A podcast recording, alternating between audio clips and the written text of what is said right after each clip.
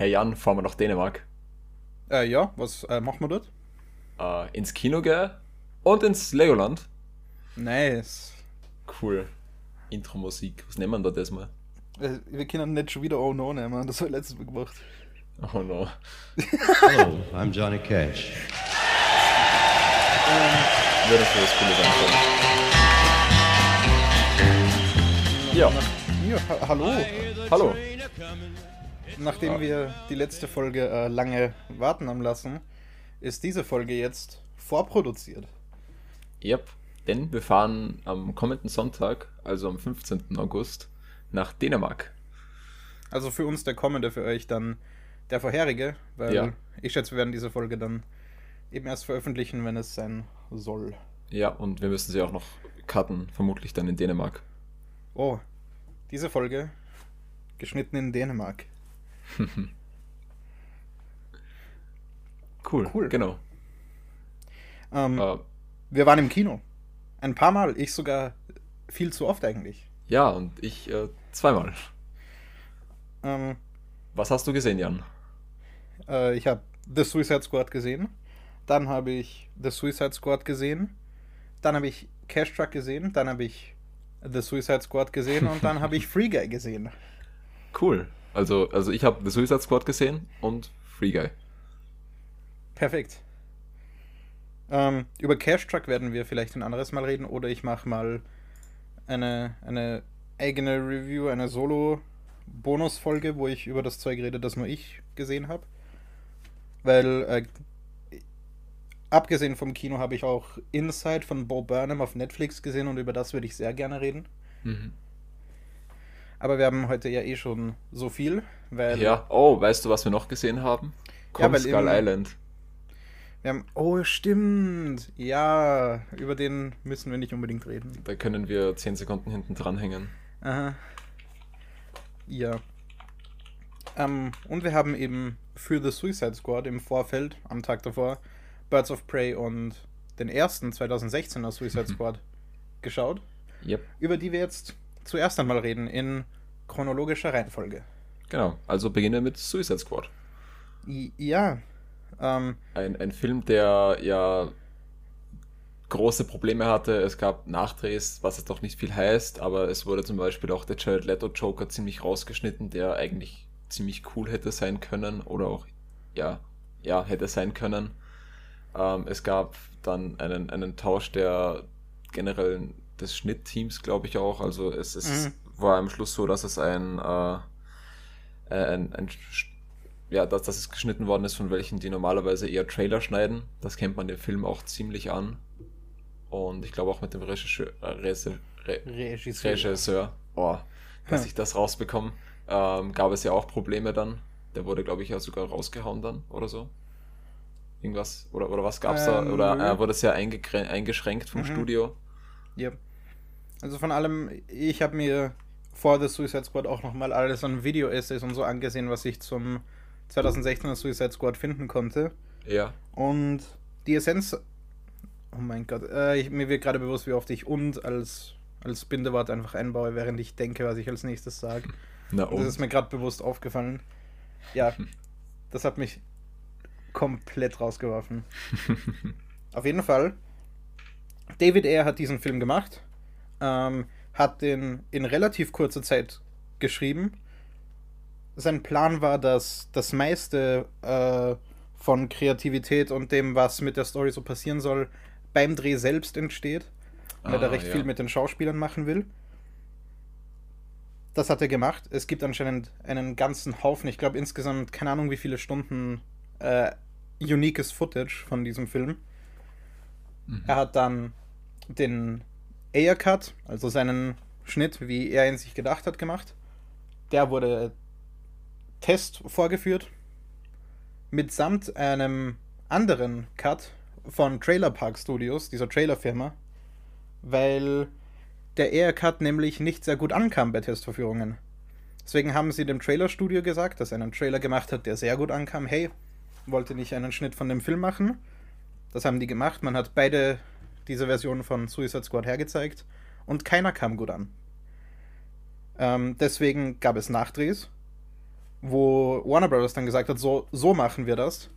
Und sie haben dann quasi so einen Mischmasch aus den Nachdrehs und dem AR-Cut und dem Trailer-Park-Cut gemacht und daraus ist der Suicide Squad entstanden, den wir jetzt haben.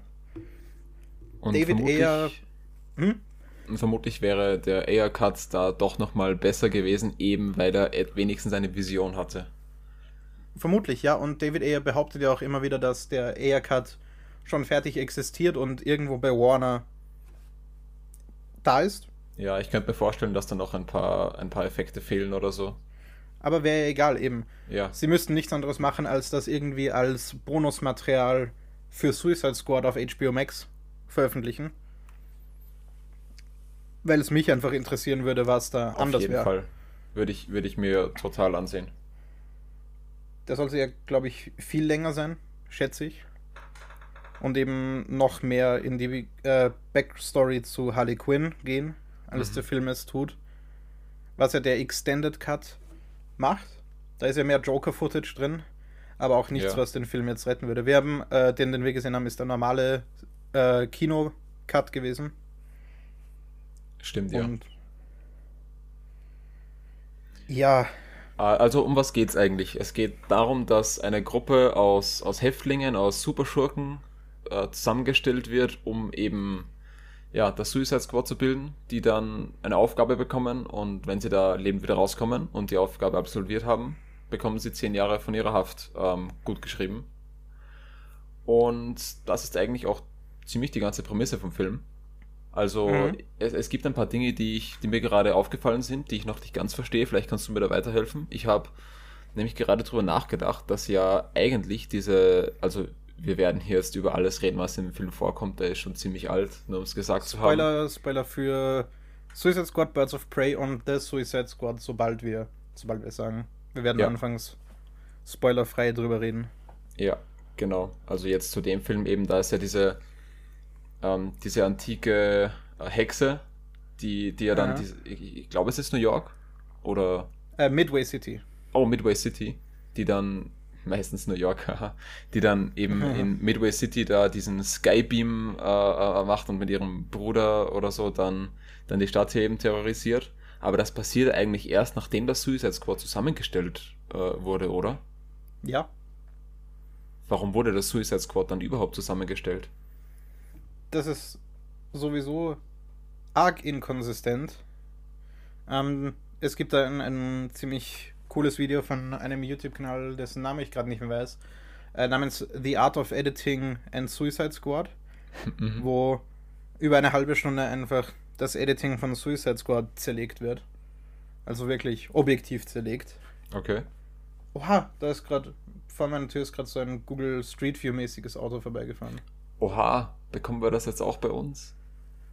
Wäre irgendwie komisch eigentlich, aber vielleicht war es was an für was anderes, aber es war eben so ein Auto mit Oh, so einer 360 Grad Kamerakuppel obendrauf. cooles Zeug. E Cool. Eventuell, eventuell war das ein Leider oder so? Keine Ahnung warum. Egal. Ja, immer passieren Sachen vor meinem Fenster draußen. ja, aber es, du hast recht, das Suicide Squad wird zusammengestellt und äh, ich glaube, sie bekommen zu dem Zeitpunkt auch schon alle ihre coolen Bomben eingepflanzt. Ja. Auf jeden Fall sind halt June Moon, also Enchantress, und Rick Flag mit Amanda Waller gemeinsam dort Mhm. und sehen sich eben alle Mitglieder des Teams an, wo eben Stimmt, diese ja. Trainingsszene mit Mhm. Deadshot ist und so. Und dann kurz darauf sind sie in Midway City, wo dann dazwischen das passiert, dass Enchantress ihren Bruder befreit und der dann die Stadt terrorisiert. Und dann versuchen Rick Flag und June Moon äh, Ja. Incubus, den Bruder von Enchantress, aufzuhalten. June Moon macht, beziehungsweise die Enchantress macht dabei irgendetwas kaputt. Und deswegen ruft Amanda Waller dann das Suicide Squad. Mhm. Eben, eben Nicht um diesen, nicht um diesen Meta- Meta-Menschen, äh, diese Bedrohung zu beseitigen, sondern nur um eine Person aus der Stadt zu befreien. Und da- das bedeutet eigentlich, dass das Suicide Squad die Bedrohung für sich selbst auch selbst äh, irgendwie, irgendwie erschafft. Das ist ziemlich, ziemlich komisch. Also so, so es, wie es aufgebaut ja, ist. Es auch. ist. Es ist eben, das Suicide Squad wird zusammengebaut, dann passiert bedrohlicher Stuff. Durch das Suicide Squad. Also, genau. dass er daraus entsteht, in, dass es in, das indirekt, überhaupt gibt. Ja. Und dann wird das Suicide Squad, das eigentlich da ist, um Meta-Humans aufzuhalten, nicht losgeschickt, um Meta-Humans aufzuhalten, sondern um eine Person aus der Stadt, die angegriffen wird, zu befreien. Und entschließt sich nur dann eigentlich aus, ausschließlich aus dem Grund, dass Enchantress Rick Flags Freundin ist, dazu Enchantress aufzuhalten. Mhm. Das ist jetzt, wo ich so darüber nachdenke, ziemlich ja. komisch. Das, wie gesagt, das Editing in dem Film ist komplett unverständlich. Der Film besteht nur aus Musikvideos, die als Ganzes betrachtet keinen Sinn ergeben. Ja, also so als, als Einzelnes betrachtet sind die Montagen an sich immer ganz cool. Das muss man auch sagen. Also die, so wenn man, wenn man es jetzt unabhängig voneinander und nicht als ganzen Film betrachtet, sind da coole, coole Szenen drinnen. Es gefällt mir durchaus, die Musik gefällt mir, aber es, es hat eben nichts mit dem zu tun, was der Film eigentlich zeigen will. Für mich sind die, die ganzen Montagen sogar mit das äh, Offensivste an dem Film, also das, was mich da am meisten dran aufregt. Mhm. Ich werde dann noch später das mit James Gunn vergleichen, aber es passierte eben, dass von einem Song direkt auf den nächsten gewechselt wird, ohne Pause. Wir haben die eine Montage, wir gehen sofort in die nächste ohne Rücksicht auf Verluste. Und es fühlt sich irgendwie einfach so, so falsch an. Es, weil es keinen Zusammenhang zwischen den einzelnen Dingen gibt. Es ist wirklich einfach, wir haben das eine abgeschlossen, jetzt kommt das nächste. Und die Songs, die dafür gewählt werden, sind halt so oberflächlich und einfach nur, ja, wir nehmen jetzt bekannte Songs, wo ganz klar versucht wird, Guardians of the Galaxy irgendwie zu kopieren, der für seinen Soundtrack ziemlich beliebt war aber der hatte viele Lieder, die man eben nicht kennt. Und die auch irgendwie etwas, etwas in die Story verwoben waren, auch mit dem Walkman oder so. Eben weil James Gunn mit der Musik im Kopf schreibt. Ja. Gut, haben wir über, über Suicide Squad sonst noch etwas zu sagen oder gehen wir gleich zu Birds of Prey weiter? Ich glaube, also, also man, man kann sagen, der Film, er hat, also ich hatte Spaß, den Film zu sehen, das muss ich auch sagen. Ähm, ich hatte durchaus Spaß dabei beim ersten Mal schauen, weil ich einfach den Film gesehen habe und beim zweiten Mal schauen jetzt mit, mit euch gemeinsam, auch weil, äh, weil wir den Film da währenddessen halbwegs auseinandergenommen haben. Es war mehr, ja. Bei mir ist es doch fast dasselbe. Also beim ersten Mal schauen ist mir der nicht negativ aufgefallen, weil ich nicht wirklich über Filme nachgedacht habe. Ich kann mich, ich kann mich ehrlich gesagt gar nicht erinnern, wie das im Kino war, als ich den gesehen habe. Und ja, letztens, wie wir ihn wieder geschaut haben, war es, glaube ich, eh erst das zweite Mal war, dass ich ihn gesehen habe. Mhm. So wirklich. War es auch spaßig, wenn man sich über alles lustig machen konnte. Wo es leider sehr, sehr viel dazu gibt. Ja, Und ich glaube, glaub, viel von dem Zeug werden wir dann bei The Suicide Squad noch ansprechen, um dann zu vergleichen. Aber es ist echt grauenhaft.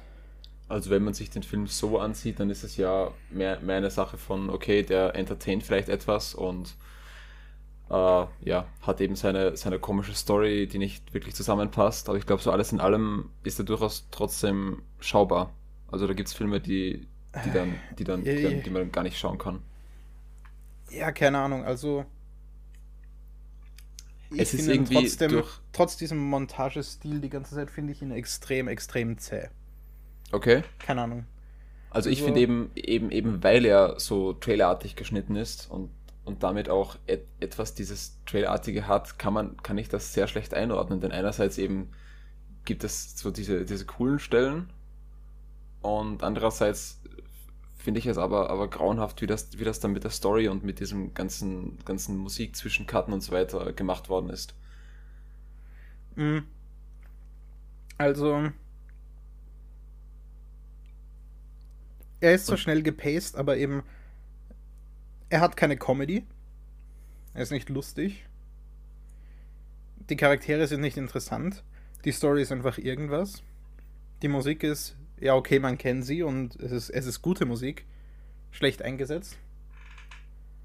Und Die Action-Szenen sind total vergesslich, also man vergisst sie sofort. Ich weiß noch, weil ich weiß nur, welche Action-Szenen es in dem Film gibt, weil ich so viel zu dem Film gesehen habe. Wenn ich wenn mich man jetzt den einmal gesehen habe, Ja. es ist alles dasselbe. Es ist der Kampf in den Straßen gegen diese komischen Monster-Dinger, wo einfach Der, nur, der wäre der erste, der mir einfällt, wenn ich, wenn ich an Kampfszenen oder an Action-Szenen in dem Film denke.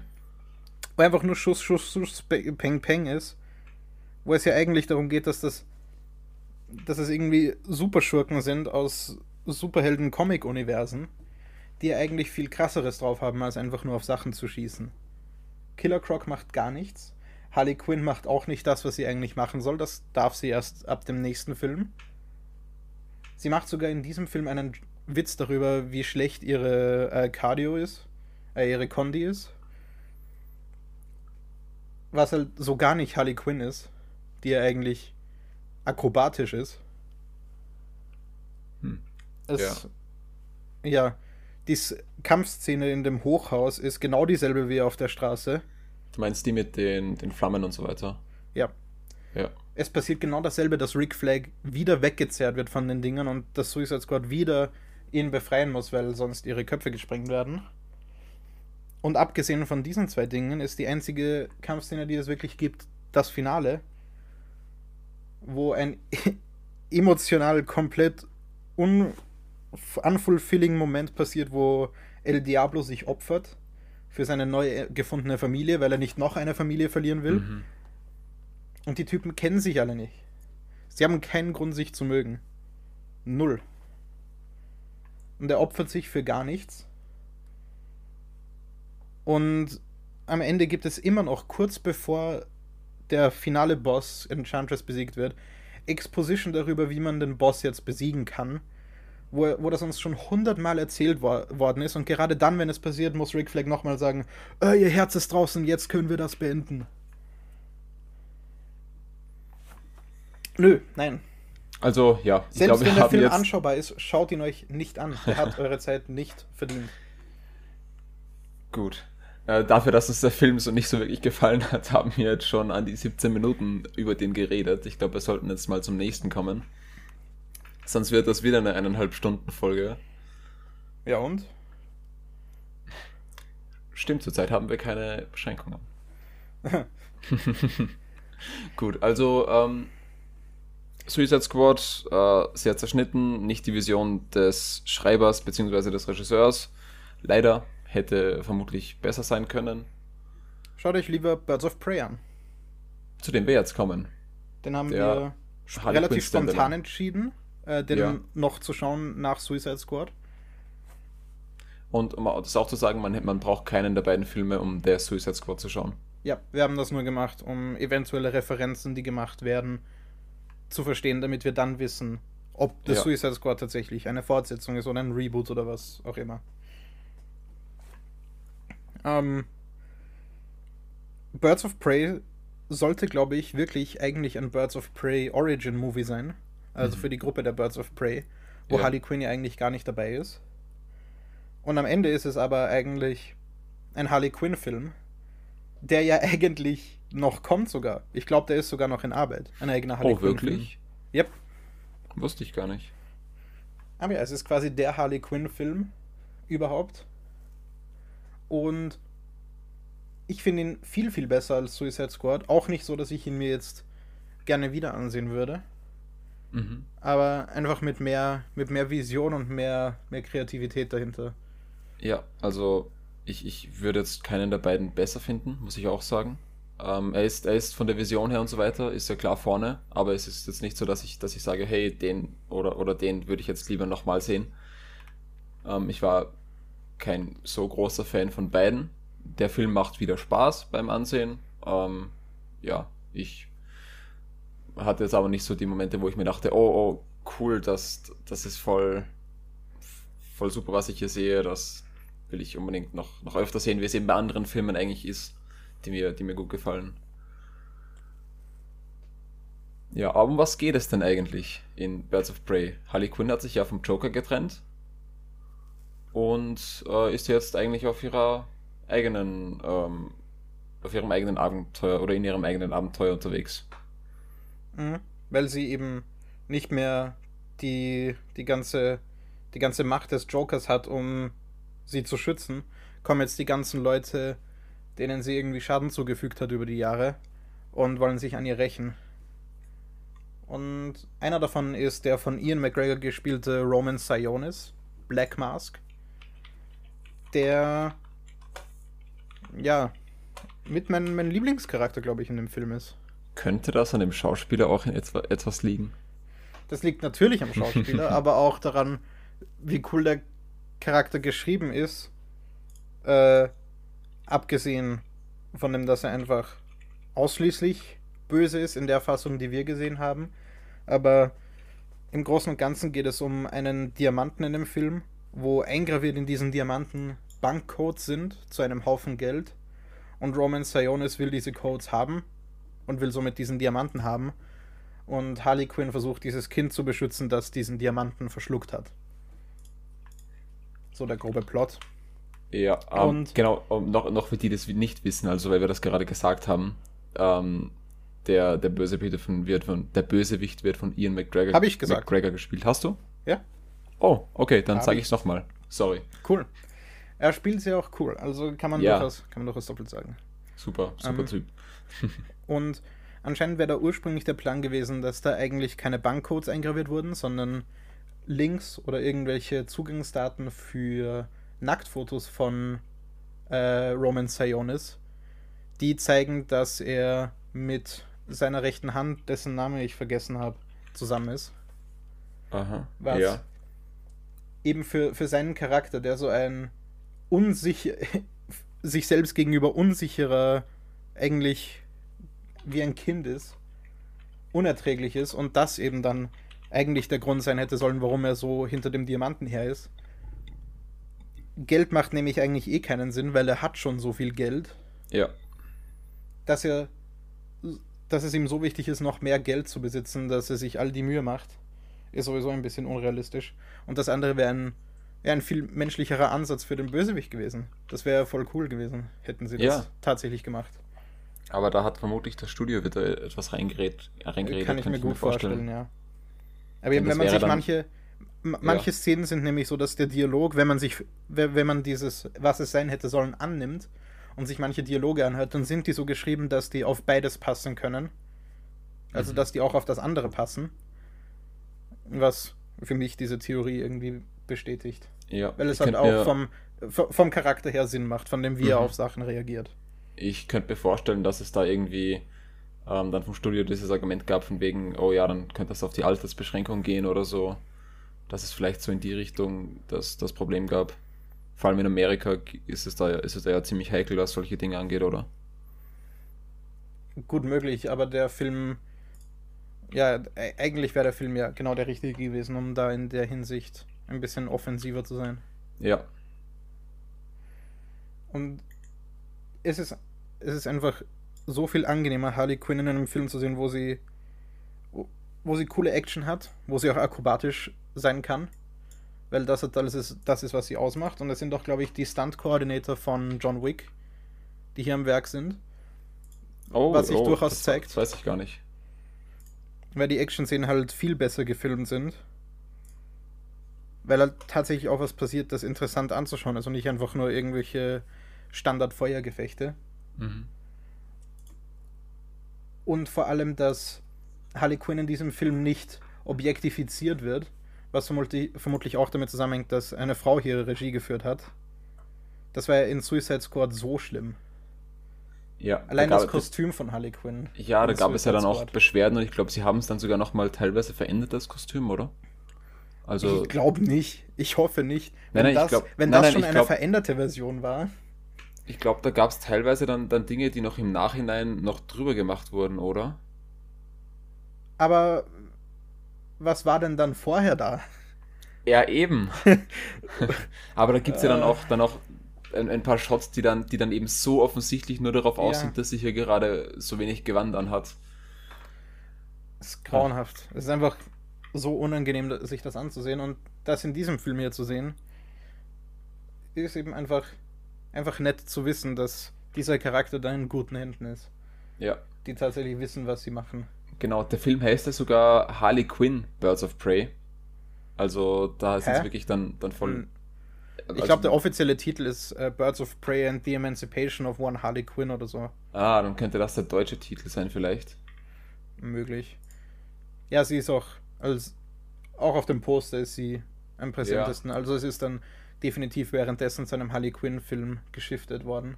Und weniger zu einem Birds of Prey-Film, weil die Birds of Prey eigentlich erst ganz am Ende Ja. überhaupt die Birds of Prey sind. Zu denen Harley Quinn eben gar nicht gehört. Aber ich, mich würde trotzdem interessieren, einen weiteren Birds of Prey-Film zu sehen, nur mit diesen Charakteren dann und die weiter ausgebaut zu sehen. Weil ich Mhm. finde Ja. Black Canary ziemlich cool. Ja, auch mit der Hintergrundgeschichte, die man da so immer, immer so stückchenweise erfährt. Das haben sie cool gemacht. Und Huntress ist auch extrem cool. Ich, Ja. mag, ich mag Mary Elizabeth Winstead einfach. Ja. Deswegen würde ich, da, würde ich da gerne mehr von denen sehen. Und ähm, der Film ist R-rated tatsächlich, was ja von mir auch eine Beschwerde von am ersten Suicide Squad war. Der sollte ja ursprünglich, glaube ich, R-rated werden. Er ist R-rated? Oha. Dann, dann macht aber meine Vermutung mit der Altersbeschränkung eigentlich gar keinen Sinn mehr. Also dann, Wegen- dann ist das sowieso irrelevant. Wer bezüglich was? Äh, bezüglich, dass das mit dem, mit dem, äh, mit, mit den Nacktbildern oder dem Sextape oder so weiter, Achso, ähm, ja, dann eventuell das ein Argument hätte sein können, Mhm. von wegen, oh, da wird dann zu viel impliziert und so weiter, dann könnte das auf die Altersbeschränkung gehen. achso. Ne, stimmt, nein, das, das, das kann dann nicht das Problem sein. Also der Film ist, ist äh, definitiv R-rated, das weiß ich. Er nutzt es nicht ganz so sehr aus, wie man es erwarten würde. Es ist halt, er macht einfach genau das, was er machen will und da ist halt Zeug dabei, das R-rated ist. Ist jetzt nicht so, dass der, wie The Suicide Squad, das voll ausschöpft, dass er R-rated sein darf. Ja. Aber es ist trotzdem cool zu sehen, dass vermutlich dank Deadpool dieser Film R-rated sein dürfte. Ich glaube, ohne Deadpool wäre das nicht so früh passiert. Ja, kann gut sein. Also Deadpool hat er ja ziemlich, ziemlich vorgelegt eigentlich. Mhm. Deswegen Birds of Prey viel besser als Suicide Squad. Äh, wir haben jetzt zwar gar nicht so wirklich drüber geredet, um was es da eigentlich so Ja, aber genau es- geht, aber, aber ich habe den ungefähren, ungefähren Plot geschildert. ja, also genau. Ich glaube, So also ins ist Detail reicht auf muss man nicht Fall, gehen, ja. weil der Film nicht wirklich erwähnenswert ist. Also es ist jetzt kein großartiger Film, aber er ist halt einfach besser als Suicide Squad. Es ist eine, eine Geschichte, die Sinn ergibt, auch wenn sie achronologisch erzählt wird. Mhm. Man ist sich im Nachhinein vielleicht nicht mehr sicher, welche Szenen in welcher Reihenfolge vorkommen im Film, aber man versteht die Handlung. Sie macht Stimmt. Sinn Ja, und die Charaktere darin machen Spaß zuzusehen. Und es wirkt einfach wie ein, wie ein Projekt, das mehr Spaß gemacht hat als Suicide Squad. ja es, gab, es gab ja auch dann bei Suicide Squad die, das, das mit Jared Leto, der dann ja eigentlich voll rausgeschnitten wurde und der sich dann ja auch beschwert Mhm. hatte und meinte, nein, ein Joker spielt er sicher nicht mehr. Ähm, ja, so etwas so- gab es hier auch nicht. ja, so ist Birds Ja. of Prey im Endeffekt einfach das komische mittlere Kind, das besser als Suicide Squad und nicht ganz so gut wie The Suicide Squad ist in den Punkten, die wir gerade gesagt haben. Also The Suicide Squad hat ja noch mehr kreative Freiheiten gehabt. Ja. ist noch unterschiedlicher und da fällt er genau zwischen die zwei für mich. Ja, ich wollte vorhin schon sagen, wo wir gerade bei besser als Suicide Squad sind, könnten wir jetzt Hm. über der Suicide Squad reden. Ja, bitte. Bitte, bitte. Ja, also ähm, vorweg, wir haben es in OV IMAX gesehen. Mhm. Also top. Yeah. Ähm, ja, ich dachte, Also, ich könnte mehr warte, vorweg nein. sagen. Ich habe es in OV IMAX gesehen. Warte, habe ich. Du nicht. Was, was haben wir dann gesehen? Wir haben, glaube ich, einfach normales OV Atmos gesehen. Oh. Ich bin ja, der Grund, warum ich ihn mir nochmal angeschaut habe, war ja, damit ich ihn in IMAX Oh, sehe. stimmt, stimmt, du hast recht. Na gut, dann ist das vorweg ja schon ziemlich, äh, ziemlich unsinnig. Egal. Egal, ja. So wie die meisten Charaktere im Film. Äh, wir sollten jetzt Boah. eventuell eine Spoilerwarnung aussprechen. Ja, also.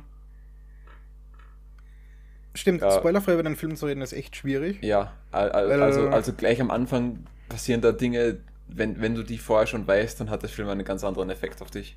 Mhm. Ich, Ich mein, ich, bin ja- dem, ich bin mit dem Wissen reingegangen, dass das Mhm. passieren wird. Durch Ich war, ich war überrascht. Und so.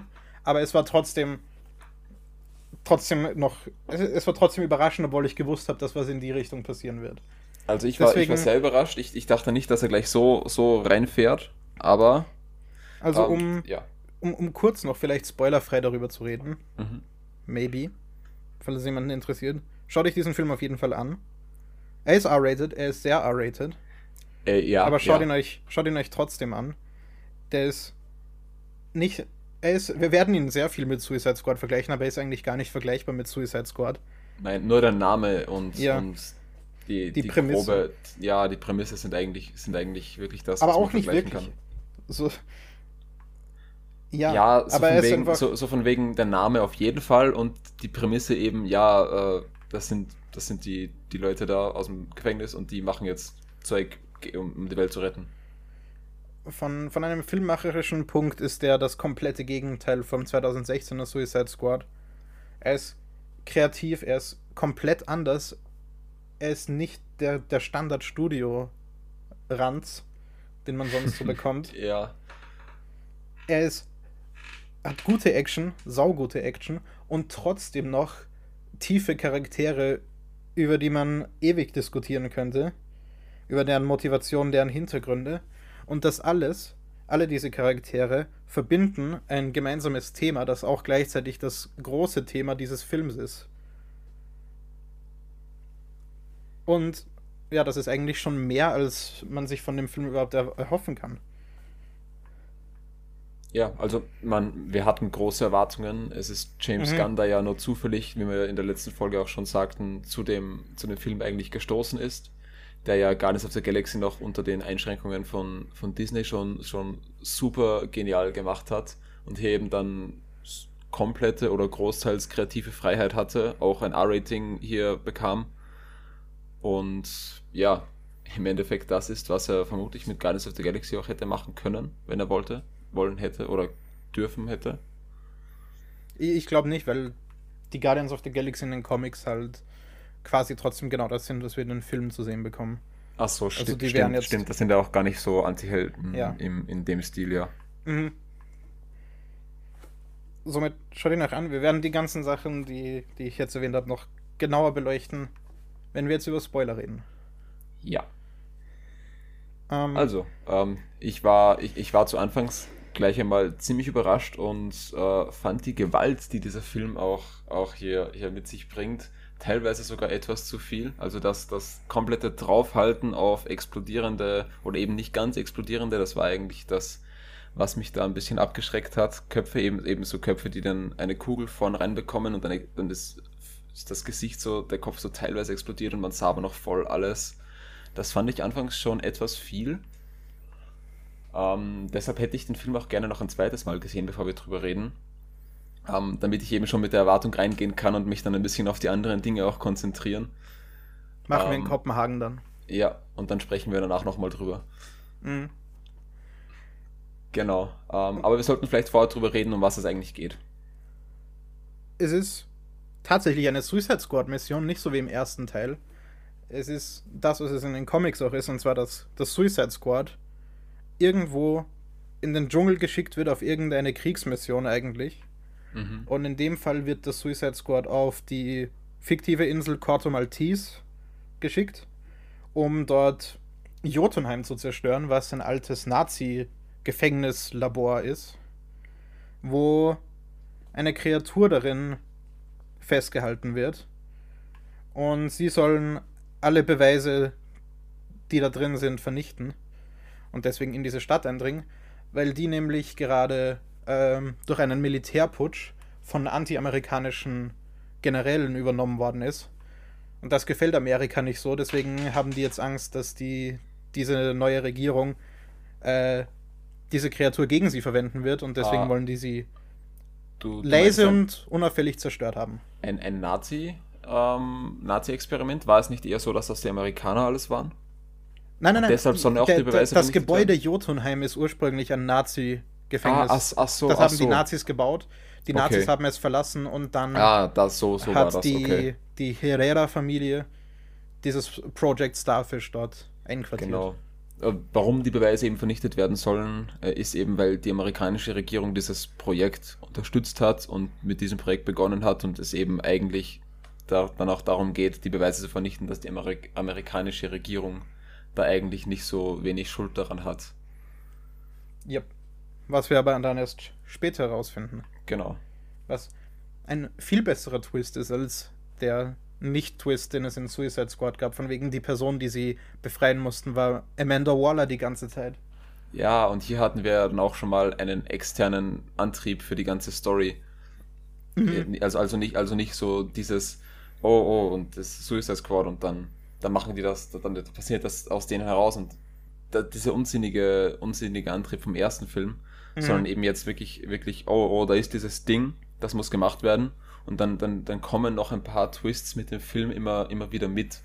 Aber das Ziel verändert sich dadurch nicht grob. Genau, genau. Das, es ist nicht plötzlich etwas komplett unsinnig anderes, sondern es macht Ja. eben alles Sinn in dem Flow. Ja, man weiß immer, wo es hingeht. Man hat eine Richtung und man, man fühlt sich nicht so verloren wie bei Suicide Squad. Eben der, der erste Twist, wenn man sich nicht viel mit dem Film vorher beschäftigt hat, ist, dass das Suicide Squad mit Rick Flag, Harley Quinn, Captain Boomerang aus dem alten Film, also aus dem ersten, und ein paar Das war- unbekannten Charakteren. Das war eine schöne Anspielung auf den ersten mit, mit Captain Boomerang. Ja, beziehungsweise sogar auf, ähm, auf Birds of Prey sogar. Also es wird ja irgendwie dort Ja. Boomerang fragt sie ja, wie sie wieder im Gefängnis ist. Und aus dem Gefängnis war sie ja in Birds of Prey. Ja. Also am Ende von Suicide Squad schätze ich aber. Du weißt, was ich meine. Mhm. Also es wirkt Ja. schon so, als wäre es ein Sequel, auch wenn andere Dinge nicht behandelt werden, zum Beispiel warum Rick Flag eigentlich noch da ist.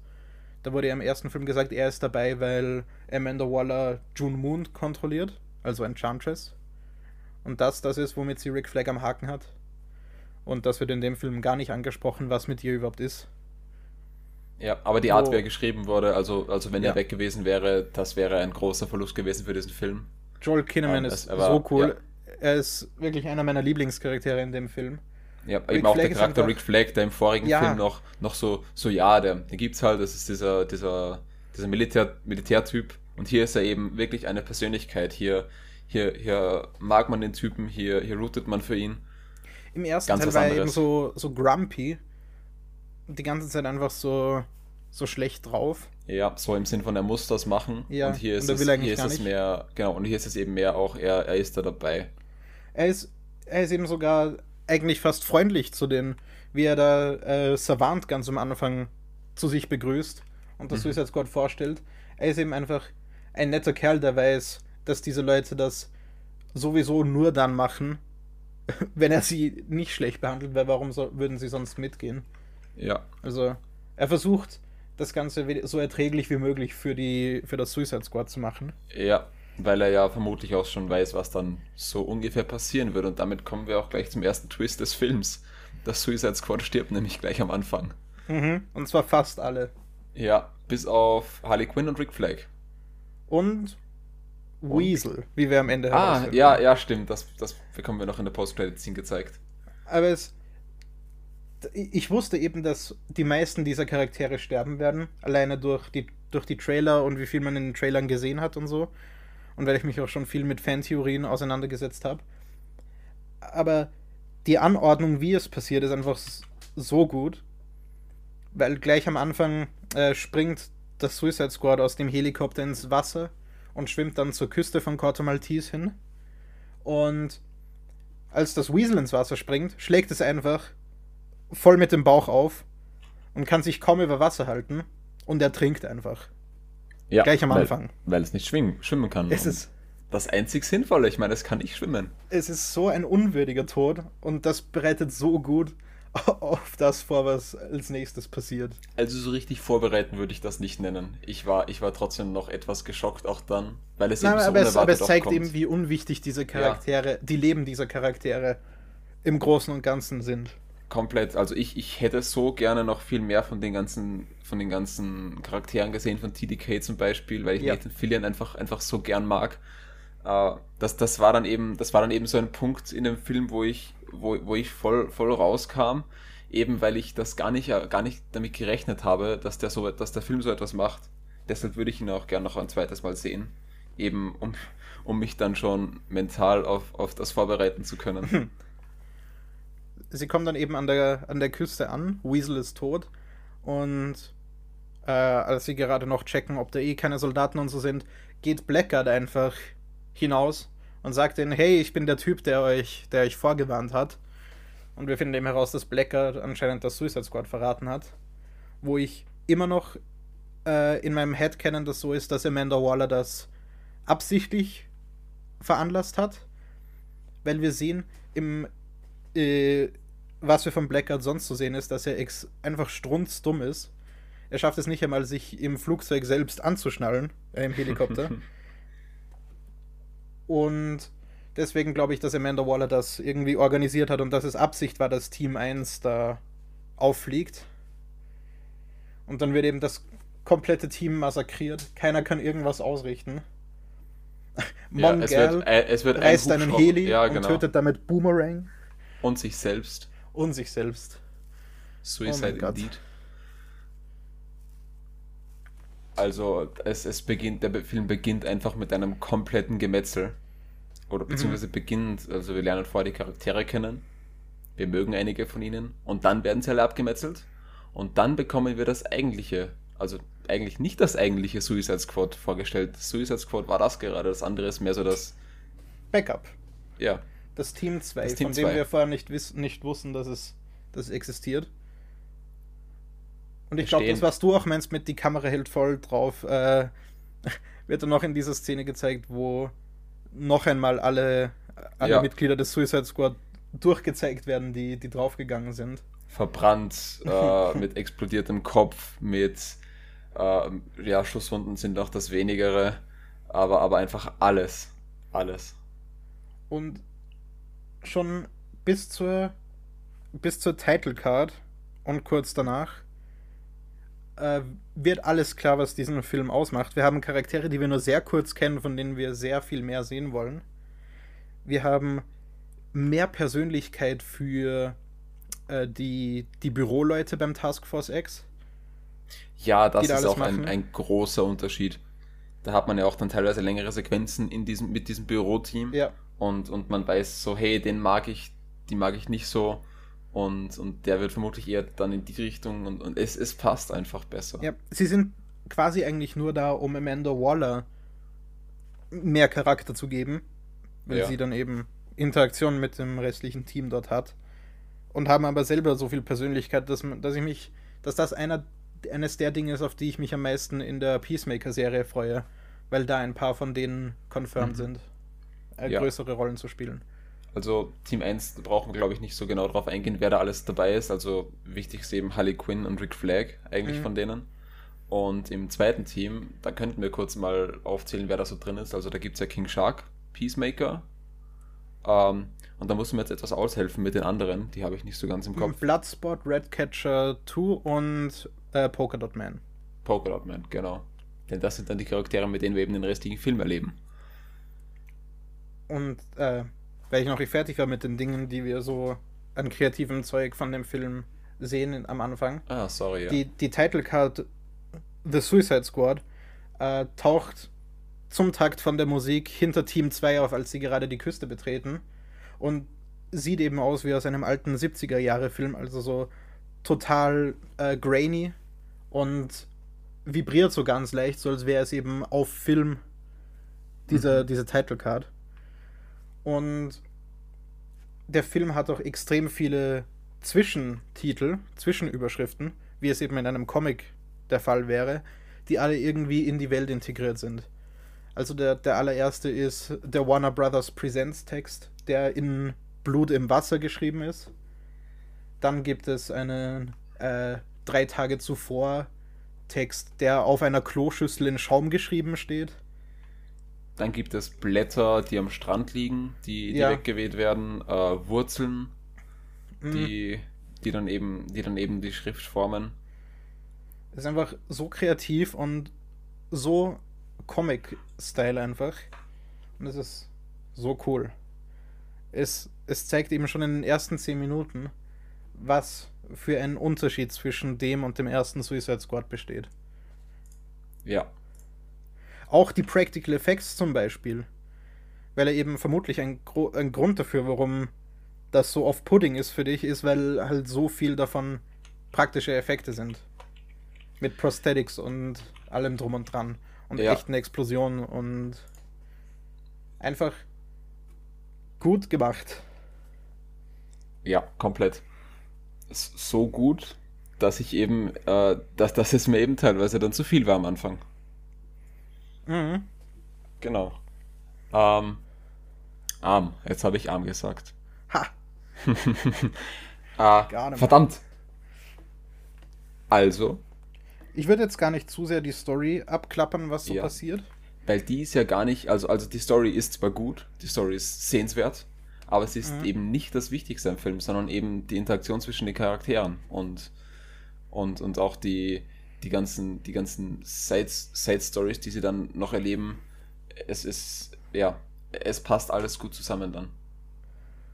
Es gibt eine ziemlich lange einzelne Sequenz mit Harley Quinn, wo sie quasi einen Romance-Subplot mit einem der, der Generäle hat, also mit dem neuen Präsidenten dieses Landes. Und abgesehen von dem ganzen, von dem ganzen Character-Building, das da passiert, ist es eigentlich nur ein langes Setup für einen einzigen Witz, so wie es in Once Upon a Time in Hollywood auch oft war wo es einfach nur darauf aufbaut, dass Harley Quinn diesen Typ, wo sie gerade erst äh, akzeptiert hat, den zu heiraten, ihn einfach erschießt. Aus dem Nichts. mit der Argumentation, ähm, ja, das, das war jetzt so die Red Flag, weil du hast da gerade ja, Zeug gesagt, das geht mir zu weit. Ich hatte schon Probleme mit anderen Freunden, deshalb be gone. Das ist, äh, das ist zum Beispiel was, das Birds of Prey ein bisschen vernachlässigt hat, dass Harley Quinn halt tatsächlich insane ist. Ja, Und diese, diese Sequenz zeigt das perfekt. Es ist so cool. Es ist auch sogar traurig, wenn man diesen General tatsächlich ein bisschen mag. So ja bisschen. eben, weil er, weil er so ein bisschen noch in diese Good Guy-Richtung geht. Mhm. Und dann, dann kommt eben, dann kommt eben der, der Nachfolger, den mag man dann nicht mehr. Genau, der ist dann. Der, der, der soll dann auch gezeigt werden als der, der bösere Typ. Ja, Aber das ist eben zum Beispiel eine Szene, die ich auch ziemlich cool finde. Und James Gunn hat auch gesagt, dass die Szene, wo Harley Quinn dann ausbricht und sich dadurch Leute durchmetzelt, äh, seine Lieblingsszene beim Dreh war. Mhm. Also die, die am meisten Spaß gemacht hat zu machen. Wo eben auch wieder so viel Kreativität drin ist mit diesen äh, Blumen und 2D-animierten Vögeln, die da herumschwirren, während Harley Quinn sich mit ha äh, Javelins Speer durch Leute durchsticht. ja. Einfach cool. Auch der Soundtrack bei dem Film ist wieder grandios, was ich ja von James Gunn sowieso nicht anders erwartet hätte. Also ich habe in meiner, in meiner, in dieser, äh, ich habe immer so eine Playlist, die ich viel höre, die meistens nur eine Stunde lang ist oder so, mit einfach den Songs, die ich aktuell gerne höre und die besteht aktuell nur aus Suic äh, The Suicide Squad Soundtrack-Songs und Bo Burnhams Inside Songs. Es sind wirklich wieder viele Cool. coole Lieder dabei. Ja, und, und eben auch, dass die Charaktere einen, dass man, dass man die auch so gern hat, wird auch ziemlich klar dann, wenn wir jetzt weniger über die Story reden, können wir auch gleich dahin kommen. Ähm, an dem Punkt, an dem Rick Flag stirbt. Das Ja. geht einem ziemlich nahe. Mhm. Ähm, eben weil man den Charakter über den Film schon so ins Herz geschlossen hat und Peacemaker, der ihn umbringt, eben dann immer weniger schon mochte in der Zeit davor. Ähm, da, also der einem eben immer unsympathischer gemacht wurde. Äh, Finde ich gar nicht. Nicht? Also ich fand eben, ich, ich fand eben an- dann auch dieses, Prin- dieses Ding mit dem Prinzip und von wegen, nein, ich mach das jetzt und, und so weiter. Äh, ich ich werde da, ich werde auch dafür töten, dass, dass die, diese Infos nicht raus, dass, dass diese Infos nicht Also da, rauskommen. da, da Das kurz davor, ich, ja, ja, da Ja. Aber ich meine jetzt. Oh nein, nein, ich meinte, ich meinte wirklich nur so, so kurz davor. Also, okay, okay, ja. Sonst Aber war es er ist, eben, einfach ein, es, ein eben, witziger es Typ, tut der eben da. so weh, weil es für beide in Character ist, das zu machen. Ja. Man weiß, dass es für beide keinen Weg gibt, wie die da jetzt zu einem Kompromiss kommen. Ja. Und man Leider- sieht, man, man sieht Peacemaker, gespielt von John Cena übrigens, den ich mittlerweile sehr, sehr sympathisch finde. äh, man, man sieht Peacemaker auch an, dass er es zu einem gewissen Teil bereut, dass er das machen musste. Aber man weiß auch, dass er Ja. denkt, dass es für ihn keinen anderen Weg gab. Und er sagt es ja auch, also, also Mhm. beide, beide wissen es und, äh, und, und er sagt es ja auch, dass es für ihn keinen anderen Weg gibt, entweder die Daten weg oder also, also eben, weil es dann darum geht, dass äh, Rick Flag eben eben doch ähm, Daten mitnehmen will, weil er dann erfährt, dass die amerikanische Regierung eigentlich dahinter steckt. Und meint, das soll er die Öffentlichkeit, Peacemaker das mitbekommt und äh, Peacemaker aber noch den Auftrag bekam, hier eben sicherzustellen, dass alle Daten vernichtet werden Mhm. und dann eben die Moral, die Moral der beiden etwas aneinander stößt. Äh, Was heißt etwas komplett? Mhm. Keiner will den anderen töten, aber e- es gibt keinen anderen Ausweg. Und das macht die Szene dann eben auch, so- auch so stark, wie du schon gesagt hast. Yep. Noch schlimmer ist es dann, als Peacemaker fast Redcatcher 2 umbringt. Wo wir wissen, Peacemaker würde es tun und Redcatcher 2 noch ein, ein noch sympathischer Charakter ist als Rick Flag. Ja. Weil sie hat halt wirklich gar nichts angestellt hat. Und ja, die, die ist Redcatcher 2 das Herz des Films. Eigentlich. Sie ist die, die im großen Finale alle rettet und sie ist auch die, durch deren Flashback wir noch einmal das Thema dieses Films äh, gezeigt bekommen. Mit einem Ja. Cameo von Taika Waititi als Redcatcher 1. Also nicht, also eigentlich einfach nur Redcatcher. Ja, als ihr, ihr Dad eben. Yep.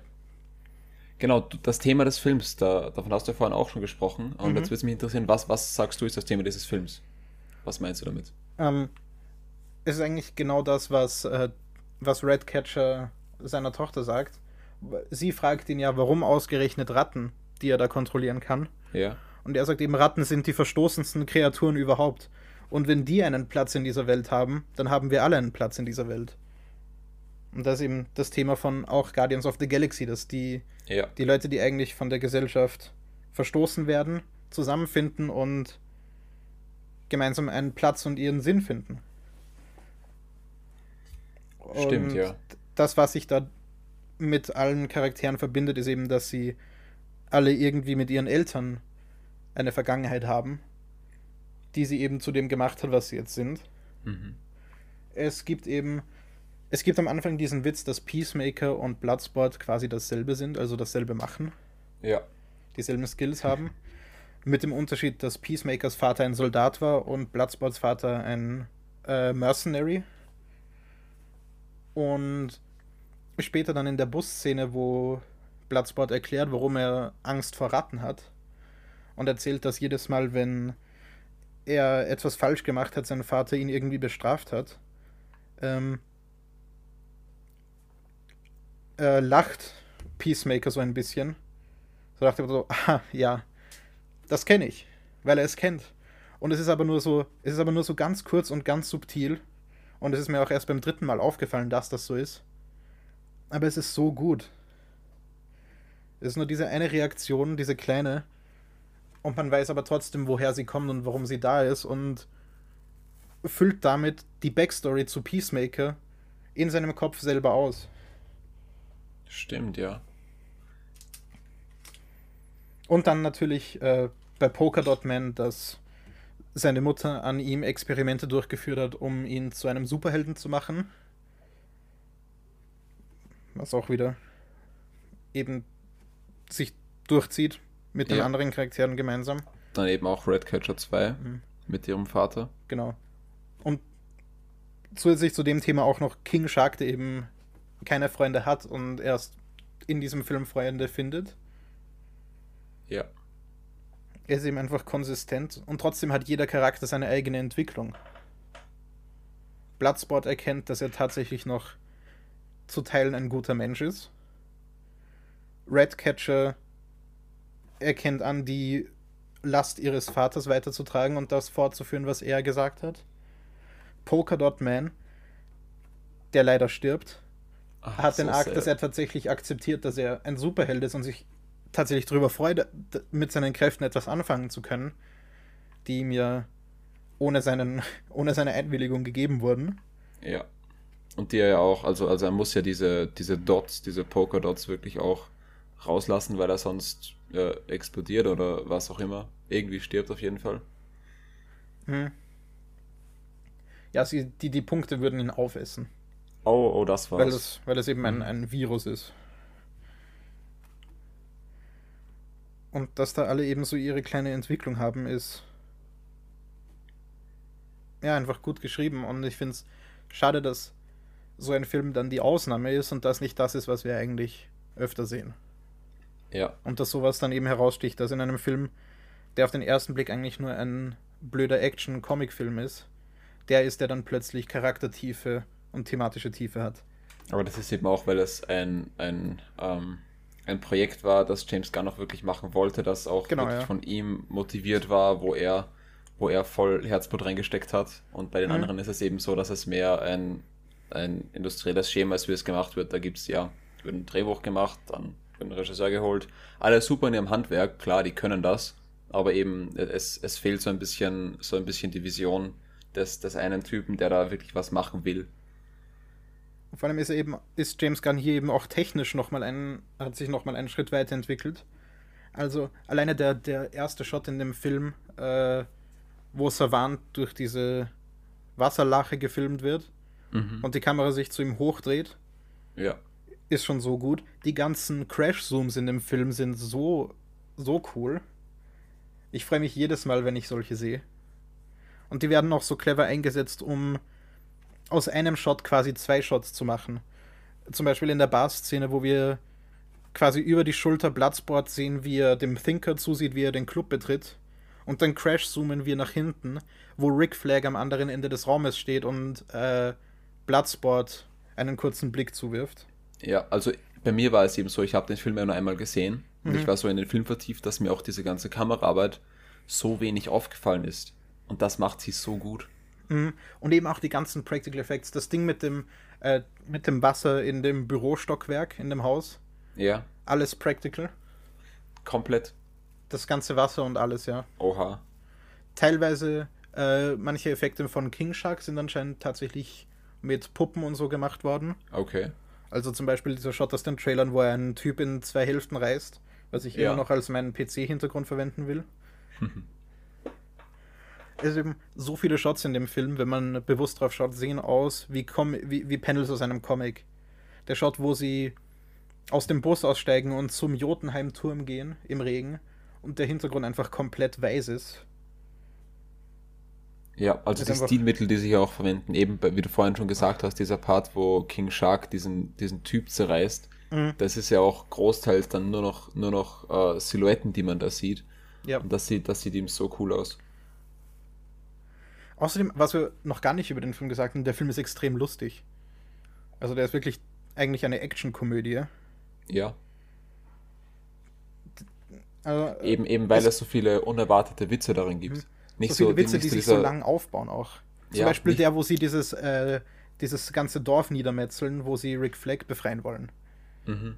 Wo sie eben währenddessen schon ihre, äh, wo eben Peacemaker und Bloodsport währenddessen schon ihre kleinen äh, Streitigkeiten austragen, die immer wieder so, so ein bisschen lustig sind. Mhm. Und dann am Schluss einfach noch der, äh, die, die Auflösung ist mit, oh, das waren gerade eigentlich Friedenskämpfer.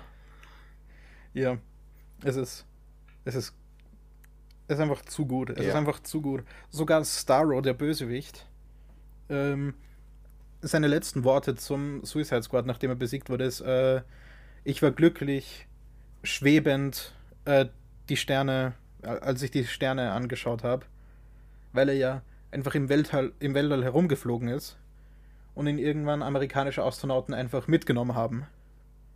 Ja, also da, das ist eben dann auch diese, diese Sache mit den interessanten Bösewichten, Mhm. die man hier hat. Starro ist eben, ist eben interessant. Man, er ist nicht nur böse, er, er ist eigentlich, eigentlich ist der Böse er, er gemacht ist das worden. Opfer. Ja. Und, und trotzdem, trotzdem die Bedrohung. Mhm. Und es braucht eben gar nicht viel, ganz offensichtlich. Es ist ja nicht viel, was wir hier über Starro an sich erfahren, aber es reicht eben aus, um dem genug Tiefe zu geben.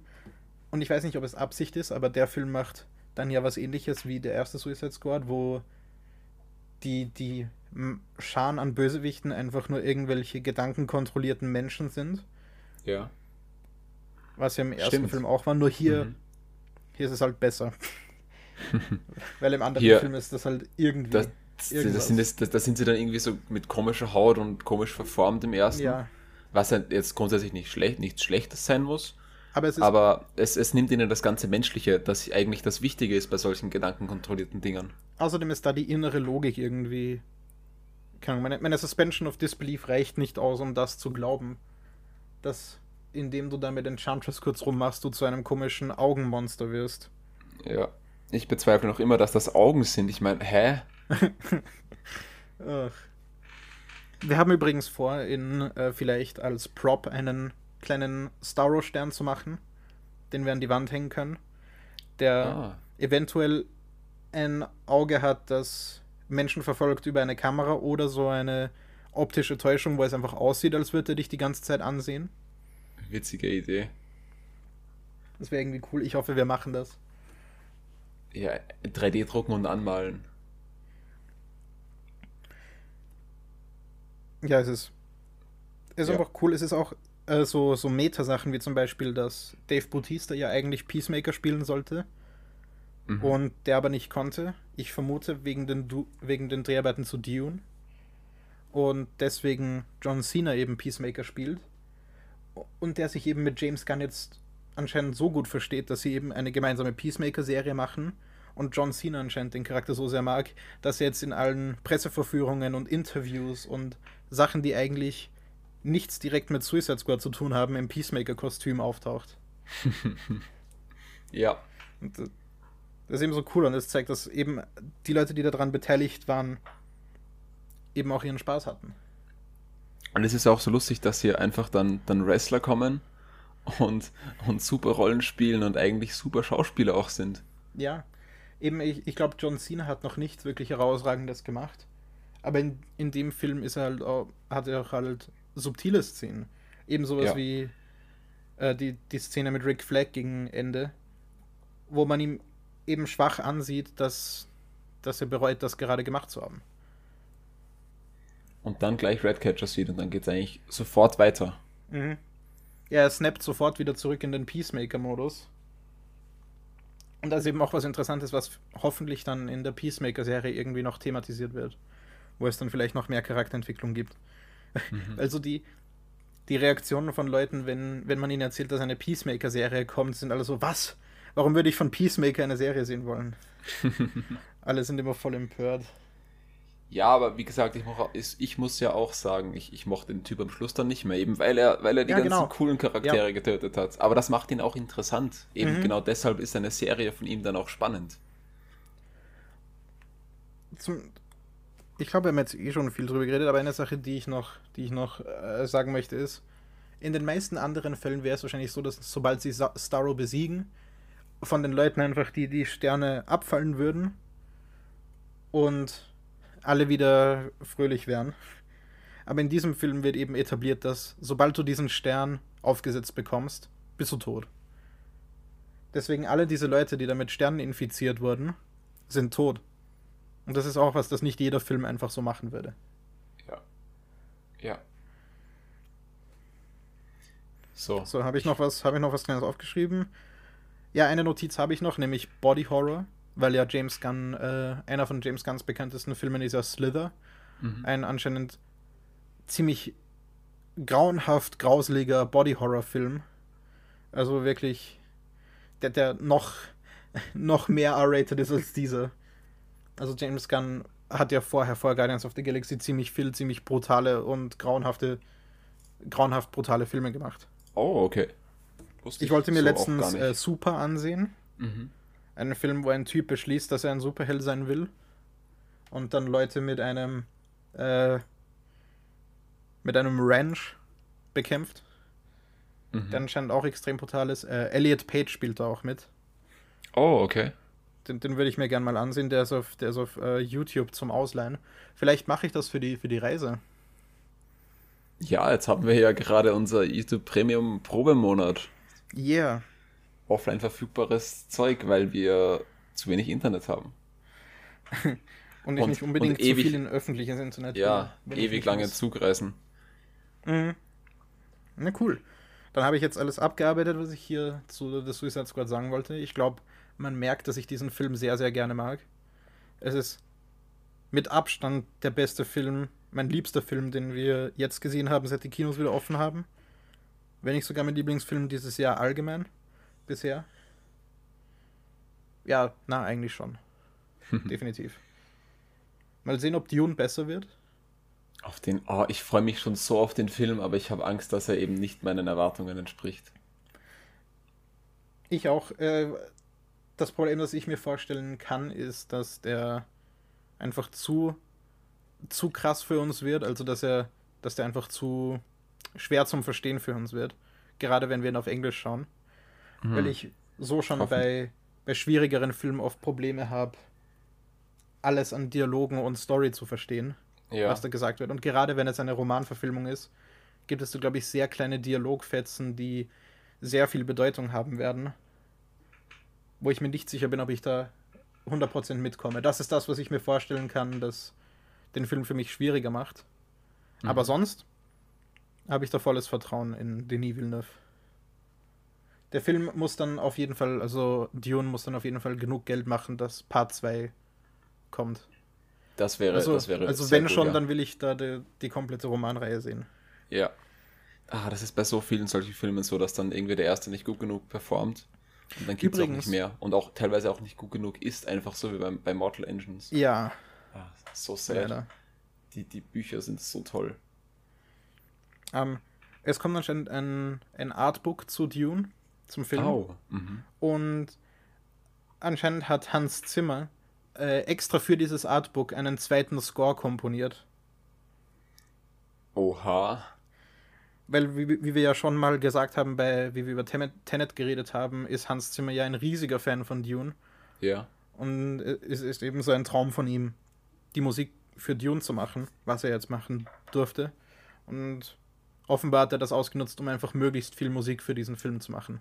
Ja, bei Dune müssen wir dann auch nochmal, bevor wir den, oder nachdem wir den Film sehen, dann, äh, dann ja auch nochmal die ganzen alten Dinge nochmal noch mal alles durchschauen. Mhm. Und da gibt es ja einen alten Film und da gab es ja auch dieses riesige Projekt, das zu, zu heutigen Zeiten gar nicht mal so viel Budget gebraucht hätte, aber, aber die äh, zurzeit besten Schauspieler hatte Pink Floyd für die Musik Mhm. äh, und, und eben alles Mögliche, das von diesem, von diesem Experimentalfilm-Regisseur da ähm, geplant wurde. Also da, da gibt es ja noch so viel zur Geschichte von Dune noch zu erzählen. Ja, ich wollte, ich hatte ja mal überlegt, das Buch zu lesen. Ja, Habe ich dann aber nicht gemacht. Wird sich auch bestimmt nicht mehr ausgehen bei dem, wie schnell ich lese. aber wenn der Film, wenn der Film gut wird, dann werde ich das auf jeden Fall dann nachher noch lesen. Vielleicht. Aber ich glaube, da will ich vorher den Film sehen und dann das Buch lesen, in dem Fall. Ich glaube ich auch, ja. Ähm, hast du, hast du Starts? Hast du irgendwas Interessantes gefunden? Ähm, wir haben noch kurz Free Guy. Free Guy, stimmt, wir haben ja noch einen Ja. Film. Wir haben gestern, wir haben gestern, also am Donnerstag, noch Free Guy gesehen, in Englisch. Yeah. also OV. Mhm. Und der hat, also du hattest da ja schon, schon ein, äh, ja, nicht so gute Erwartungen an den Film. Ich hatte wegen den Trailern ja. und ja. Aber ich finde, also mir hat der Film super gefallen. Ich fand ihn, ich fand ihn sehr lustig. Ähm, klar, er hat seine, er hat seine, seine langen Momente, aber alles in allem habe ich den Film sehr cool gefunden. Fand ich, Ich- den Film sehr cool. Ja. Ich, ich fand ihn auch ganz, ganz cool. Ich werde ihn mir kein zweites Mal anschauen. Bestimmt Mhm. nicht. Weil die meisten Witze in dem Film solche sind, die halt nur einmal funktionieren. Und bis auf die Comedy hat dieser Film, finde ich, recht wenig. Comedy und Easter Eggs bezüglich Gaming. Ähm, ich habe Ready Player One immer noch nicht gesehen. Aber von dem, was ich von Ready Player One gesehen und gehört habe, wirkt es so, als wäre dieser Film tatsächlich mehr was für mich als Ready Player One. Als wäre er besser als Ready ja, Player also One. ich habe Ready Player One gesehen, ich habe auch das Buch gelesen. Ich fand das Buch tausendmal besser als den Film.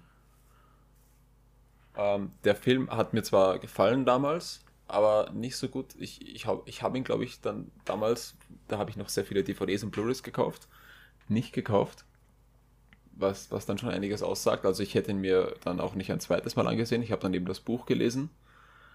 Und ich würde behaupten, das hier ist das bessere Ready Player One. So, Also wenn, es Ready, wenn Ready Player One von, von dem Film sich, sich was genommen hätte und äh, al- also nicht nur die Witze, sondern auch einfach die Consistency und weniger, einfach weniger Anspielungen auf, äh, also nur auf die Anspielungen und auf diese, diesen Fanservice ausgegangen wäre. Bei dann- dem würde ich hätte das sehr viel gemacht. spoilerfrei bleiben, weil ich glaube, es hat da wenig Sinn zu spoilern. Stimmt, denn der ist ja auch erst seit gestern Ja. in den Kinos. Also Suicide Squad ist eben so twistbehaftet, dass das Ja. sehr leicht spoilert wird. Aber- und bei dem Film können wir uns das eigentlich sparen. Genau. Ich glaube nicht, dass Ja. wir jetzt so viel dazu zu sagen haben. Ja, der Film ist ein bisschen wie die nackte Kanone fast. Also die Story ist jetzt gar nicht so wichtig. Sie ist etwas wichtiger als in der nackten Kanone. Aber es geht trotzdem viel um die Witze und, und eben um dieses ungewöhnliche Setting, das da, mit dem da hier gespielt wird. Wo eben dann, der, ja, ich will gar nicht zu viel sagen. Es ist. Bei Ready Player One wirkt das halt so, als hätte das ein Typ zu einer Zeit geschrieben, wo Multiplayer Gaming noch nicht wirklich existiert hat, weil viele Mhm. Sachen in Ready Player One einfach keinen Sinn machen, wenn man sie mit dem vergleicht, was heute passieren würde. Du kannst Also mir nicht was- erzählen, was dass in dem da jetzt? beliebtesten Spiel überhaupt, in 30 Jahren oder wie auch immer lange das ist, bei dieser einen Rennstrecke nicht eine Person probiert hat, die rückwärts Ja, abzufahren. ja, ja. Nö, na, Das, das wäre so die, die, die zweite Sache, die ich machen würde. ja, das ist einfach Es so ist eben auch- so im Buch existiert die ganze Rennstrecke auch gar nicht. Um jetzt, wenn ich da jetzt auch ein bisschen Mhm. ans, ans Buch noch gehe, da ist das, da ist das einfach, einfach eine Sidequest auf einem, auf einem so schulartigen Planeten, der eben für Schulen ist oder so, glaube ich. Und da ist es da eben eine, eine Sidequest in einem, in einem Part, wo man an den Planeten, auf den Planeten normalerweise nicht hinkommt. Okay. Also, also das ist eben etwas ganz was anderes, mehr etwas, Mhm. das man in einem, in einem Pen and Paper oder so als, als Rätsel hätte, was eben in einem Buch so viel besser rüberkommt. Aber in einem Film äh, ist, ist eben dann ein Spiel, äh, ein Spiel Tjost. Ähm, ich glaube, so heißt das Spiel. Also eine, eine Tjost-Runde nicht so spannend zu zeigen. Ja. Es ist auch. Ready Player One hat ja irgendwie so. Du kannst ja in der Oasis quasi alles machen. Ja. Und für das sind die Spieler doch eigentlich relativ zahm und zurückgehalten und nicht Mhm. so over the top kreativ, wie man es sich das vorstellen würde. Also ich meine, vergleich das mit VR-Chat. ja. Und in dem Film ist es halt mehr, es ist, es ist quasi wie GTA und die Spiele haben halt auch ihre Limits. Also was, haben wir schon erklärt, wo, wie, was das Setting ist? Nein, haben Hast wir nicht. erklärt? Ich glaube, da haben wir noch nicht drüber gesprochen. Es geht quasi um eine Videospielwelt, die eben wie GTA ist, also eine Stadt namens Free City, wo Spieler im Multiplayer hingehen und dort aufleveln, indem sie Bank, äh, Banken überfallen und so Missionen machen. Und der Hauptcharakter in diesem Spiel ist ein NPC namens Guy, der aber irgendwie aus seiner eigentlichen Game Loop freibricht und plötzlich eigene Entscheidungen trifft und dadurch ein bisschen das Spiel auf den Kopf stellt. Gut gesagt, ja. Muss man mehr hinzufügen? Ich glaube ich glaub nicht, nein. Es gibt noch eine, eine, eine zweite ähm, eine eine zweite Plotline, Storyline, die außerhalb des Spiels verläuft. Aber Die auch als besser ist als die in, in Ready Player One. ja, ja, Das- mehr als das würde ich jetzt auch gar nicht dazu dazu geben, denn man, man, den, den Film kann man sich, das würde ich durchaus sagen, den könnt ihr euch auf jeden Fall ansehen. Der ist lustig, Ja. den kann man sich mit der ganzen Familie auch ansehen. Vor allem, Fast. wenn man irgendwie Lustiger Film. Auch nur irgendwie in der Gaming-Szene aktiv ist oder sich damit auskennt, zahlt es sich schon aus. Ja, es also, er hat es gar viele, nicht die. Viele Cameos von Streamern und YouTubern. Ja, ganz- und auch wenn, auch wenn man sich sind. dann nicht so auskennt, wenn man nur so grobes Wissen über, über, über Spiele hat, eigentlich, der Film ist sehr leicht gebaut, also. Ja, also glaub, man, muss die, man muss die Easter Eggs nicht verstehen, um Spaß zu haben. Es ist nur Ja, als Bonus da. Und man merkt, dass es von jemandem geschrieben und gemacht wurde, der sich auch tatsächlich mit dieser Community auskennt. Also vor allem, was das Drehbuch betrifft.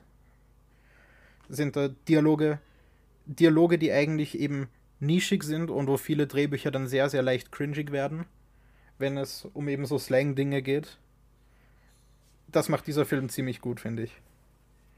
Ja, das stimmt. Ähm, Wir, wir können jetzt natürlich noch nicht über die deutsche Fassung reden. Oder, Ja. oder eventuell, also wir können gerade noch nicht drüber reden. Ich werde mir vielleicht nochmal auf Deutsch ansehen.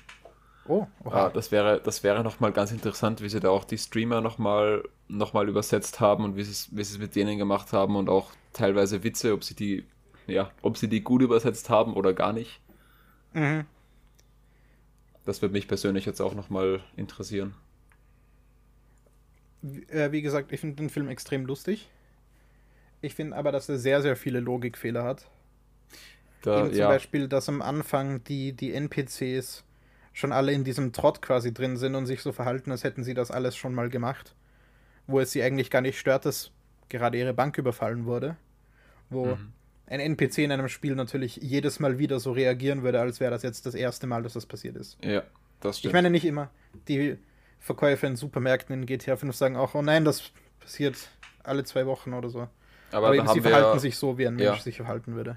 Aber da haben wir auch etwas hinter den Kulissen gesehen. Also da haben wir die, teilweise die Sachen gezeigt bekommen, die die Spieler dann gar nicht sehen und Anführungszeichen von wegen, ja, der Typ wird jetzt aus seinem Laden rausgeworfen. Und Ja, eben, und normalerweise, wenn sowas in einem Spiel wie GTA passieren würde, würden auch die umstehenden NPCs panisch weglaufen. Und nicht Oh, einfach daneben stehen und, oh, hey, dich kenne ich, hallo, wie geht's? Typischer Montag, haha. Das stimmt, ja, aber viele Dinge sind dann eben auch hinter der Theke oder so Gespräche, die dann Ja, das, stattfinden. das finde ich, das finde ich komplett okay. Ich habe jetzt eben dieses Beispiel zum Ja. Beispiel gemeint. Wie, Ja, ja, wie, ich. wie lässig NPCs eben auf die Dinge reagieren, die um sie passieren, wo in einem echten Spiel dieser Art die NPCs die ganze Zeit Panik hätten. Was natürlich Ja. in einem Film nicht gut funktioniert, aber ist ja trotzdem unlogisch. Oder sowas wie, dass, wenn die Server des Spiels abgedreht werden, das Spiel nicht einfach aufhört zu existieren, sondern sich die Stadt einfach langsam auflöst. Ja, ja, wenn Ist so diese, ja. Komplett irgendwas. Und Das sind dann eben die Dinge, die, die werden hier dann, dann auch so gemacht, eben um es filmisch auch irgendwie noch rüberbringen zu können, denn das kannst du sonst einfach, sonst ist es nicht spannend. ich verstehe es auch. Es stört mich nur trotzdem und ich frage mich dann immer, ob es da nicht eine schönere Lösung dafür gegeben hätte. Ja, Dass nicht alles realistisch sein kann, ist mir klar, aber solche, solche ganz simplen Dinge dann so einfach unmöglich zu machen, ja. haben mich ein bisschen, bisschen gestört. Die Charaktere sind tatsächlich relativ gut, also die zwei äh, Leute, um die es in der echten Welt geht, Mhm. die sind sogar, die sind sogar halbwegs interessant. Das hat mich überrascht.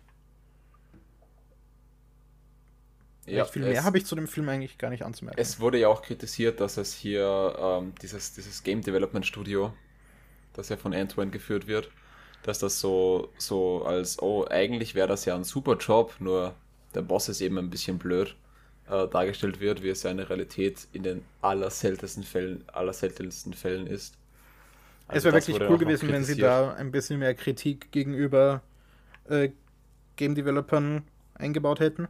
Ich meine, sie haben sie haben Commentary dazu, wie Game Studios eben, also Publisher nur hinter Geld her sind, aber eben tatsächlich Das- Kritik zu machen zu dem zu den Verhältnissen, wie es Ja. in Gaming Studios ist, gerade jetzt, wo ja Blizzard diese Kontroverse hat. Ja, wegen ja unzähligen Fällen von sexueller Belästigung bei Blizzard und Activision, was absolut grauenhaft ist und es viele Leute anscheinend einfach viel zu wenig interessiert, dass das gerade alles aufkommt. Andere Leute boykottieren tatsächlich jetzt Blizzard, ich unter Okay. anderem auch, was mhm. was zumindest gut ist. Aber es ist eben, so, solche Sachen gehen eben oft unter und eben auch, wie schlecht die Arbeitsbedingungen oft sind für Programmierer von Spielen. Es sind sehr, sehr viele Dinge sehr, sehr falsch mit der Spieleindustrie aktuell. Und ja, es wäre es wär wirklich schön gewesen, wenn da ein bisschen mehr darauf eingegangen wäre. Ja, oder wenigstens im Generellen nur mal die allgemeinen Arbeitsverhältnisse etwas realistischer darstellen. Aber Mhm. das sind Kritikpunkte, über die können wir jetzt, ja, über die, über die könnte man noch lange philosophieren. Es ist eben, der Takeaway TT ist eben ziemlich oberflächlich, von wegen, dass er ziemlich offen sagt, dass es ihm nur ums Geld geht und ihm die Spieler eigentlich egal sind und seine Mitarbeiter egal sind und so.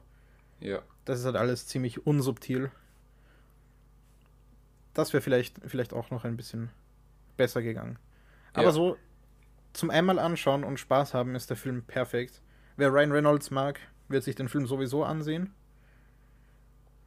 Und Spaß dran haben, weil er ziemlich witzig ist. Ein paar, ein Joke, den ich jetzt spoilen werde, der hat mich massiv gestört. Wo so der Standardwitz von wegen, haha, ein 22-Jähriger wohnt noch bei seiner Mom gemacht wird. Und die anderen Jokes, die mit diesem Charakter gemacht werden, finde ich voll okay. Mhm. Aber dieser eine stört mich irgendwie, weil das irgendwie einfach so ein Boomerwitz ist. Keine Ahnung. Es ist halt. es ist halt wirklich so, dass dieser Witz einfach so veraltet ist, weil es heutzutage einfach in den meisten Fällen die schlauere Entscheidung ist. Rein finanziell. Ja.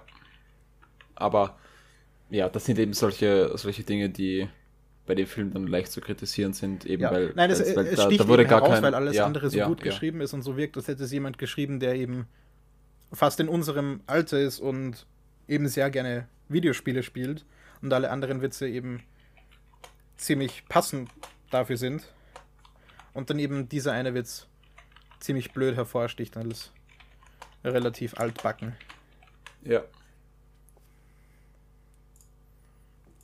Gut, ich glaube, recht, recht viel mehr können wir über den Film jetzt auch gar nicht sagen. Wir haben, eh- können wir haben jetzt eh noch- viel drüber geredet. Ja, ja, ja, ja, im Generellen sind wir jetzt schon wieder leicht bei den eineinhalb Stunden. Vermutlich kommen wir jetzt noch mit den Starts kurz drüber. Und eine Minute für Kong Skull Island. Los. Äh, ich. Ähm, ähm, ähm, Block, Blockbuster. Blockbuster-Kino, wem es gefällt, dem es gefällt, wem es nicht gefällt, dem gefällt es nicht. Äh, Tiefe Null. Seichte Unterhaltung.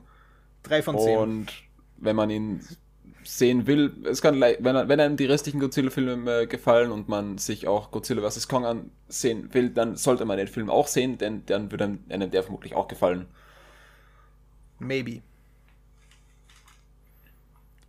Gut, das war die Kong Skull Island Minute. War das, war das eine Minute, wirklich? Äh, ich habe nein, nicht mal. Kong Und ist damit zu den Starts. stealthy in Kong Skull Island.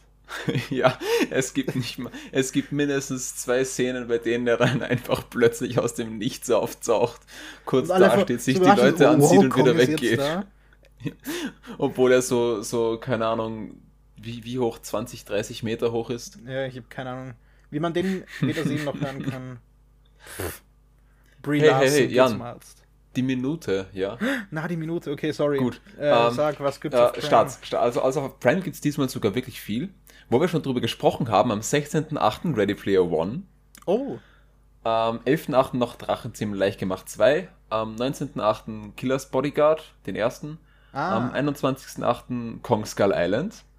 wow. Am 24.8. Charlie und die Schokoladenfabrik, die Version von 2005. Also ich glaube, das ist... Ist das die mit äh, Johnny Depp? Ja, ich glaube schon. Okay. Am 25.8. Ted 2. Kennt man. äh, ja. Recht viel mehr kann ich über den Film nicht sagen. Oder will ich über den Film gerade nicht sagen. Aber dafür am 31.8. noch Batman Begins, The Dark Uh. Knight und The Dark Knight Rises. cool. Ja, also perfekt zum Bingen. Äh, auf Netflix habe ich jetzt von den neuen Netflix-Produktionen wieder nichts wirklich Interessantes gefunden. Leider nichts, wo ich mir dachte, oh hey, das, da will ich mir, da will ich mich mehr dazu informieren. Leider. Und bei den Kinostarts ähm, habe ich jetzt noch etwas von vorher auch dabei. Also am 26.08. ist der Killers Bodyguard 2. Ah, es wird Killers Bodyguard 2 Grauenhafter starten, Titel, sorry. by the way. Ähm, ich glaube, der ist ja auch mit Ryan Reynolds Mhm. und äh, wenn ich gerade ins Kino will, sehe ich mir den vielleicht an, aber ich habe, ich habe es nicht vor, mir den anzusehen. Ich habe den, den ersten Teil gesehen und den tatsächlich ziemlich spaßig gefunden. Ähm, und nachdem der in Wandern muss ich mir den in OV ansehen, weil sonst hat das für mich gar keinen Sinn. Weil da geht es halt um Samuel L. Jackson und Ryan Reynolds und die sind halt auf Englisch einfach lustiger. Außerdem, ja. Ja, nein, Ja, ähm, genau. Wandern auf Englisch. Am 12.8., also für uns gestern, ist Free Guys in die Kinos gekommen. Am 29.07. noch Jungle Cruise, den hast du ja gesehen. Äh, nein. Oh, oh, stimmt, den Ich hast du dann doch nicht geschaut. Ja, wir haben uns dann stattdessen eine, ein paar Tage später The Suicide Squad angeschaut. Stimmt, stimmt. Am 5.8. ist jetzt der Suicide Squad ins Kino gekommen und am 12.8., also für uns auch gestern, ist noch The Forever Purge ins Kino gekommen. Ich habe die, die, die Kritik von Robert Hofmann dazu gesehen. Der ist anscheinend besser als die letzten paar Purge-Filme. Aber auch nicht wirklich gut. Wen es interessiert, weil wir werden uns den, glaube ich, nicht anschauen. Vermutlich nicht, nein. Also ich habe die vorigen Teile schon gar nicht, da, da hat es mich gar nicht gereizt, die zu sehen, also werden wir den auch nicht. Also ich auf jeden Fall den auch nicht sehen. Yep. Damit haben wir unsere eineinhalb Stunden noch Ähm, mit etwas mehr. ba- ba- bam, ich Intro-Musik hab noch zwei Kinostarts, Oh, oh, oh, oh, oh du hast noch zwei. Sorry, Ja. und du hast ja auch noch Disney Plus. Äh, auf Disney Plus gibt es gar nichts. Außer, ähm, ähm, dass jetzt What gestartet ist. Ja, genau. Mhm. Da ist jetzt die erste Folge schon heraus, beziehungsweise die zweite, wenn ihr das hört. Vielleicht sogar mehr. Und am 27.08. Äh, erscheint nämlich noch im Kino The Father mit Olivia Colman und Anthony Hopkins, der ja dafür sogar den Oscar gewonnen hat, wenn mich nicht alles täuscht. Ja, hat er. Der war ja da selbst gar nicht da. Bei der Verleihung. Ähm, soll anscheinend ziemlich gut sein. Und am selben Tag erscheint noch The Green Knight, über den ich schon ein paar Mal gesprochen habe, mit Dev Patel, der neue A24-Film, der ja irgendwie so ein Fantasy-Epos ist, auf den ich sehr gespannt bin, weil die, die Kamera in dem Film ziemlich gut aussieht.